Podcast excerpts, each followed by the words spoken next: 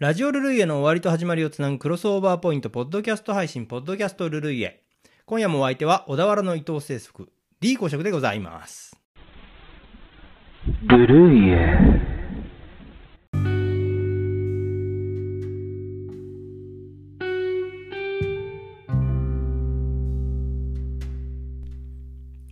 先週5月9日放送のラジオルルイエお聞きいただきました皆様ありがとうございました。先週はねイリオモテヤマネコのロードキルの話をねオープニングトークのテーマでしました。ちょっと暗い話しました。すいませんね。イリオモテヤマネコという動物がね私子供の頃からやっぱね心のビッグネームであってこう憧れのシンボルみたいな存在でありましてですね、その生息地であるイリオモテ島という島をまた私の第二の故郷にしたいといつか住んでみたいという思いを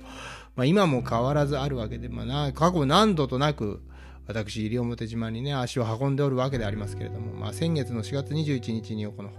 浦内橋と星立集落の県道間の県道のね交通事故にあったと見られるオスのイリオモテヤマネコのね屍体が発見されたわけですよね。ヤマネコの事故が2019年12月11日以来で500日達成目前の496日ぶりの事故発生になってしまったということで、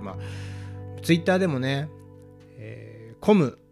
アット静岡市民さん、人が住んでいる限りなかなかなくならないというメッセージいただきましたけどね、どうしてもそうなんだけれどもね、西表島、地元の方、島民の方は非常にそのあたりはねこの慎重というか、道路に動物が近寄らないように車が通ると道路が音がガタガタガタと出る仕組みにしてあったりとか、動物専用のトンネルの設置、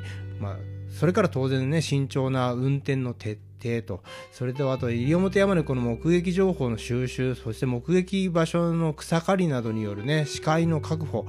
それから自然に対する知識をね教育レベルで、この子どもたちだけじゃなく親子で参加できるようなセミナーを開いたりとか、そういうことによってね、これでまたね教育っていうのは大切と思いますけども、例えば自然遺産っていうことに際してもね登録、これ遺産に登録されるってことが目的ではなくて、それはその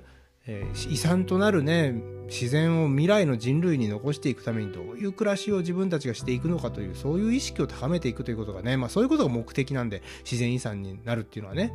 だから正しい知識っていうのはもうとても必要になると思いますし、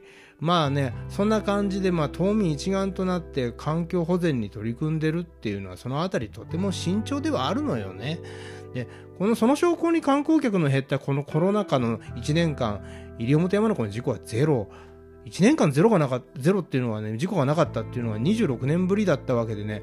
いかに島民の意識が高いのかを感じた D 公爵であったわけですけども、ただそれでもね観光客がゼロになったわけじゃないし、もちろん観光客が起こした事故かどうかわからないわけですけど、実際に事故は発生してしまったわけで、おっしゃる通り人がいればもしくは車がある以上は交通事故は発生してしまうわけですけども、事故の原因ってねいろいろあるわけで、例えばこれからの時期ねヤマネコってのは子育てが本格化してくるんですが、親猫は食料を道路まで取りに出てきてしまうんですね。そんなことがあって、この時にね道路の近くで子猫をね留守番、待機させてるね留守番させてる、そんな子猫がね恐れを知らないもんですから車や人間に自ら近づいてしまうこともあるんで、親猫は狩りに集中しておって子猫はその危険に気がつかないなんて、そうして事故が発生するなんてこともね考えられるわけですよね。それからゆさんからもメッセージいただいてます。西表ヤマネコ元気でいてくれというね、本当だよね。ただね嬉しいニュースもありました。5月10日ちょうどね昨日のニュースなんですけども、奄美大島、徳之島、沖縄本島北部、それから西表島にあるおよそ4万3000ヘクタールの森林についてユネスコの世界自然遺産に登録される見通しになったんですね。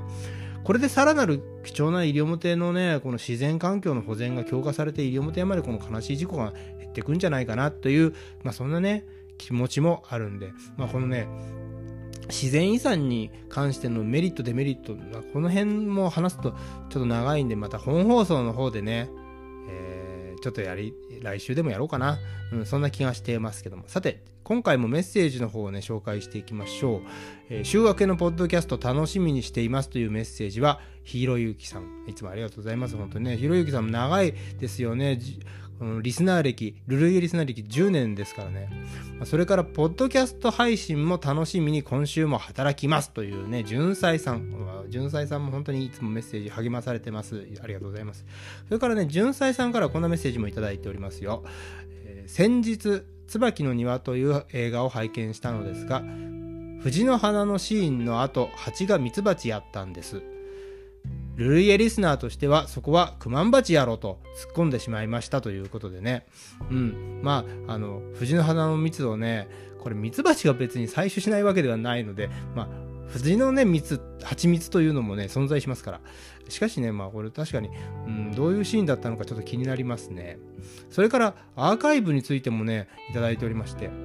高橋正人様のレディオフリーダム FM の番組のアーカイブはミックスクラウドに上がった。そうですか、ミックスクラウドをね、なるほど、レディオフリーダム FM、FM 小田原火曜20時放送のね高橋正さんの、あ、そうですか、なるほど、ミックスクラウドを使うっていうのはね、あ、これ参考になります、ちょっとね、考えてみる価値はあるかもしれません。高橋正人さんってね、確か近所の、ホラマっていうキャフェでやってる方ですよね。そんなことはいいとして、今後の D 公爵のポッドキャスティングにご期待いただけたらと思います。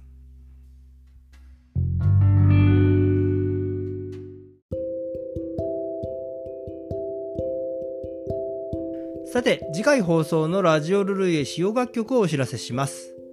ザ・スパイダースでおつむコンコン、ザ・シルビー・フォックスレッツゴー・ミリタリー・ルック、